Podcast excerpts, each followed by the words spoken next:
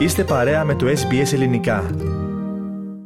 Στην πρώτη θέση ανάμεσα σε 35 χώρες για τις οικονομικές της επιδόσεις εντάσσει το περιοδικό Economy στην Ελλάδα.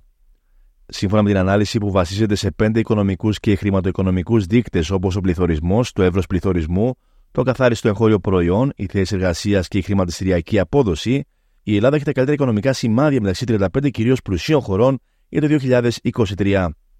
Μάλιστα πίσω της είναι χώρες όπως η Νότια Κορέα και οι Ηνωμένες Πολιτείες.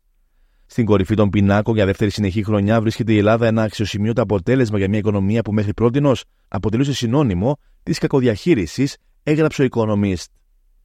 Το περιοδικό αναφέρει ότι η Ελλάδα σημειώνει ορισμένα εκπληκτικά αποτελέσματα όσον αφορά τους πέντε δείκτες βάσει των οποίων προκύπτει η συνολική βαθμολογία για κάθε χώρα, με εκείνος το οποίο ξεχωρίζει να είναι η αύξηση της χρηματιστηριακής αξίας της ελληνικής αγοράς κατά 43,8%. Σε ανάρτησή του, ο Έλληνας Πρωθυπουργός Κυριάκος Μητσοτάκης έκανε λόγο για αναγνώριση των προσπαθειών του ελληνικού λαού.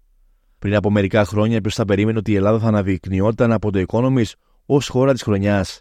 Και όμως αυτό ακριβώς συνέβη, μια αναγνώριση των προσπαθειών του ελληνικού λαού, των συνεχιζόμενων μεταρρυθμίσεων και της πρόοδου της χώρας μας, ανέφερε μεταξύ άλλων ο κύριος Μητσοτάκης. Σε δηλώσεις του στην ΕΡΤ, ο Αλέξης Πατέλης, επικεφαλής του Οικονομικού Γραφείου του Έλληνα Πρωθυπουργού, αναφέρθηκε στη σημασία αυτής της αναγνώρισης. Είναι προφανώς ένας υποκειμενικός πίνακας και κάποια άλλη κατάταξη θα έβγαζε τη χώρα μας σε κάτι άλλο.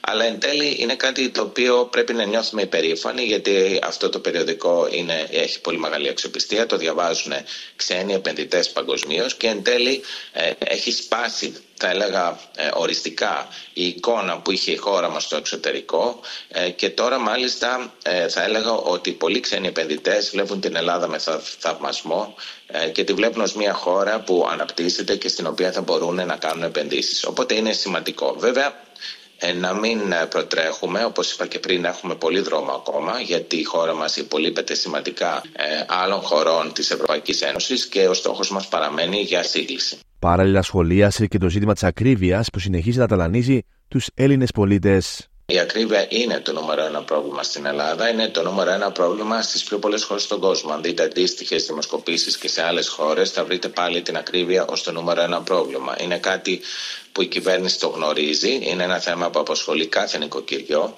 και επί της ουσίας ε, η αντιμετώπιση της ε, βασίζεται σε τρεις πυλώνες. Ο πρωτος είναι οι περιστασιακές ε, τα βοηθήματα όπως τα Market Pass τα οποία είναι στοχευμένα και προσωρινά. Ο δεύτερος πυλώνας είναι η έλεγχη και τα πρόστιμα έναντι της κερδοσκοπίας και ο τρίτος πυλώνας, ο πιο Μάλιστα. σημαντικός από όλους θα έλεγα, είναι οι αυξήσεις στους μισθούς και στα εισοδήματα όπως στους συνταξιούχους, δημόσιους υπαλλήλους κτλ. που θα δούμε από την πρώτη πρώτη του νέου έτους. Η Ελλάδα ανέκρινε την Κυριακή τον προπολογισμό της για το 2024, προβλέποντας αύξηση της οικονομικής ανάπτυξης στο 2,9% από το 2,4% φέτος, ως αποτέλεσμα των ισχυρών τουριστικών εσόδων και των κονδυλίων της Ευρωπαϊκής Ένωσης που βοηθούν τις επενδύσεις. Να σημειωθεί πως η Ελλάδα ανέκτησε το καθεστώς της επενδυτικής βαθμίδας το 2023 μετά από 13 χρόνια. Να περάσουμε τώρα σε μια άλλη είδηση πιο κοντά στο πνεύμα των ημερών. Οι οικολογικές εναλλακτικές λύσεις είναι στο μυαλό πολλών Αυστραλών πολιτών φέτος για τα χριστουγεννιάτικα δώρα εξαιτίας και του υψηλού κόστου ζωής.